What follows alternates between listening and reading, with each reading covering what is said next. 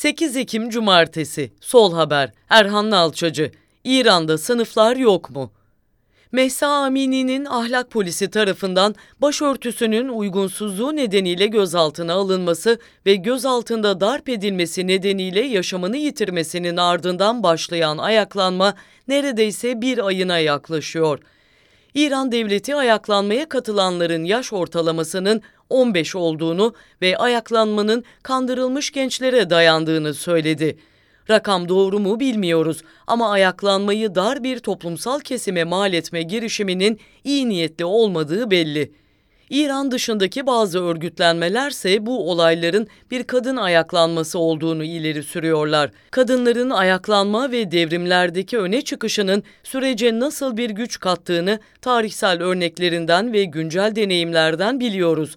Ancak bu öncülük olayların sınıflar üstü olduğu anlamına gelmiyor. Bazı kesimlerse Mehsa Amini'nin Kürt kimliğinden dolayı ayaklanmayı başlangıçta İran Kürt hareketiyle ilişkilendirmeye çalıştı. Buna karşılık ayaklanma İran'ın neredeyse bütün kent ve kasabalarına yayılınca bu daha az söylenir hale geldi. Oysa sınıflı toplumların kurulmasından bu yana dünyada yaşanan olayları sınıf mücadelelerinin dışında inceleyemez ve anlayamazsınız. Eğer sınıflar üstü bir inceleme ve takdim söz konusuysa bu yine egemen sınıfın emekçi sınıfların aklını seyreltmeye dönük bir marifeti olarak okunmalıdır. Tarih yazımı ve okumalarında özgücülük Türkiye'de de ön plandaydı. Sınıfsız, imtiyazsız bir kitlenin çılgın eylemi sınıf analizine ve Marksizme asla sığmayacak biricik bir olay olarak yıllarca işlendi. Ancak İran'ın son 50 yıllık tarihine yaklaşım Türkiye'deki özgücülüğü kat kat geçmiş gözüküyor. Sınıflar üstü bir İran İslam devrimi kavramı neredeyse 43 yıldır yaşananları anlamamızı engelliyor.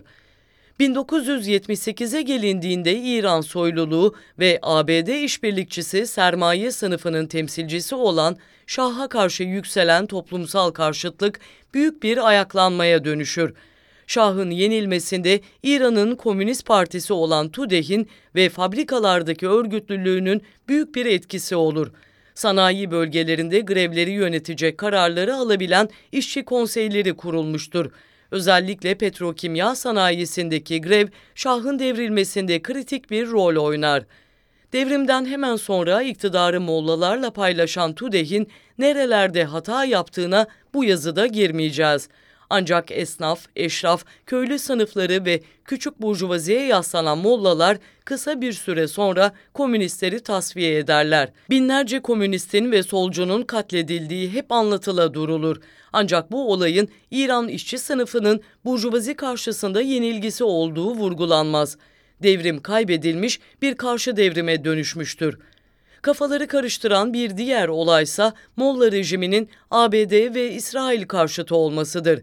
Oysa 1980'li yıllarda İran, Sovyetler Birliği'ni kuşatan İslamcı rejime sahip devletlere katılmış ve kuşatmayı sağlamlaştırmıştır. Olayın başka bir boyutuysa Mollaların iktidara geldiği ilk yıllarda toplumsal adaletçi, sosyal devletçi ve kamucu bir yönelim izlemeleridir.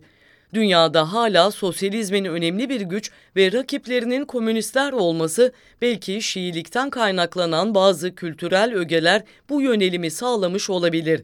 Ancak Sovyetler Birliği'nin siyasi coğrafyadan çekildiği ve neoliberalizmin zaferini bütün dünya emekçi sınıflarına karşı ilan ettiği yıllarda Molla rejimi ile İran burjuvazisi arasındaki sınıfsal ilişki belirgin hale gelmeye başlar. 1990'lara kadar kamucu ve ithal ikameci iktisat kurallarına bağlı İran ekonomisini liberalleştiren dalgalar birbirini takip eder bizdekine çok benziyor. Süreç devlet içindeki kamucu kesimlerin tasfiyesini de içerir. Bu kısa yazıda iyi tanımlanabilen bu liberal dalgalardan uzun boylu bahsetmeyeceğiz.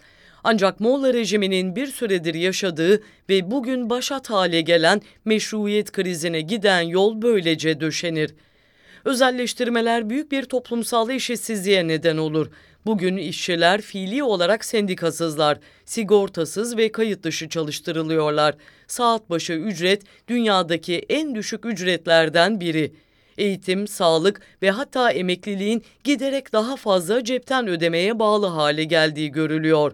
Kamu mülkünün yağmalanması devrim muhafızlarına bağlı dini vakıflar tarafından yönetiliyor. Bazı kesimler çok zengin olurken emekçi sınıflar hızla yoksullaşıyorlar ve düzenin bekasını sağlayan orta sınıflar eriyor. Liberalleşmenin öbür adı toplumsal çürümedir. İran'da son 10 yıldır inanılmaz bir yolsuzluk furyası halkın öfkesini çekerek öne çıkıyor. Devlet bunu içlerindeki çürük elmalara bağlıyor ve temizlemeye çalışıyor. Oysa bu İran kapitalizminin ürününden başka bir şey değil. Ayrıca İran'da son yıllarda ciddi bir kuraklık krizi ve susuzluk yaşanıyor. Bunun altında muhakkak genel olarak emperyalist sistemin neden olduğu iklim krizi var. Ancak Moğol rejiminin bu süreci yönetemediği de söyleniyor. Bunu Türkiye'den de biliyoruz. Sermaye sınıfı kendisini finanse etmek için kullandığı bütçeyi çevreyle ilgili olayların düzeltilmesi için kullanmaktan kaçıyor. Dolayısıyla kuraklık ve tarımın etkilenmesi de sınıfsal bir çatışmaya dönüyor. Emperyalist paylaşım savaşının aslında sermaye sınıfının bütün dünyadaki emekçilere karşı açılmış bir savaş olduğunu hep söylüyoruz. İran emekçileri de gıda güvenliği krizi ve yüzde kırkları aşan enflasyonla bu saldırıyı yaşıyorlar. Sonuçta İran'da tekrar işçi konseyleri kuruluyor. Onların öncülük ettiği grevler yaşanıyor. Ülke düzeyinde çok etkili olmasa da illegal birçok Marksist örgütün kurulduğu söyleniyor hapse girip çıkan, işkence gören veya öldürülmüş kadın erkek birçok işçi önderinin ismi anılıyor. Biz de saygıyla eğiliyoruz önlerinde. Bu sefer değilse bile bir vadede İran devrimini arıyor. Bu sefer çaldırmama iradesiyle. 8 Ekim Cumartesi Sol Haber Erhan Nalçacı İran'da sınıflar yok mu?